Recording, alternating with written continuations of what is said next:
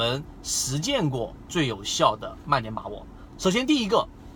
从这个超买与超卖的就持股人的情绪上去把握好这个卖点。历史以来，所有人都对于这个持有的这一只股票的散户情绪把控有很多的指标监控，最常规的就是 KDJ。KDJ 呢，它的源自于 KD，是源自于我们所说的期货。当 KDJ 的这个 J 值达到八十的时候，这种情况就属于超买，它是属于我们所说的这一种，呃，这个超买是情绪的一种极限。所以这种情况之下，要把股票给卖掉。有达到高点的这个八十以上的这个死叉位置，这个时候一定要把股票短线上至少要做一个减仓。如果管理率大于百分之八，那么这个时候甚至要清仓出来。这是第一种情况，就是我们所说的持股者情绪用 KDJ 超买这一个八十数值时差位置把股票给卖掉。第二种情况就是从形态上，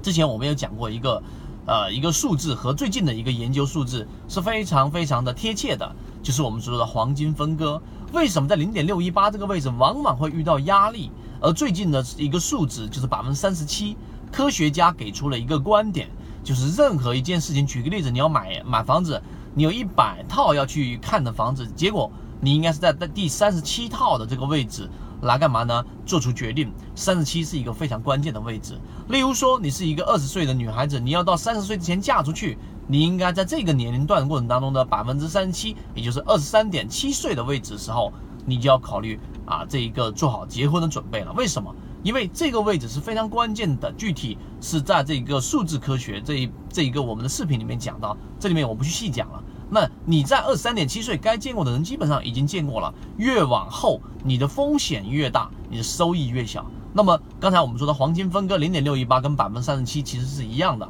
那么它在黄金分割和零点六一八这个位置，或者说是一些比较关键的位置的时候遇到压力，这也是一个卖点，突破不了就遇到一个卖点，这就是第二种情况，我们所说的压力。第三个，在形态学的卖点完完了之后，还有第三点。就是我们说的资金卖点，资金卖点是需要你去监测一只个股，如果在上涨过程当中资金在不断的堆量的，那 OK，你还可以继续持股。但是当整个资金增加的增速在减少的时候，并且减少的幅度比较大的时候，这个时候我们可以用捕捞季节的流动捕捞季节的这个资金柱体来做一个判断，它不一定是要流出的时候你再卖股票，因为这个时候已经迟了。当它流入的速率已经在大幅的减小的时候，甚至于由强转弱、由流入转为流出的这个关键点的时候，你都一定要把股票给卖掉。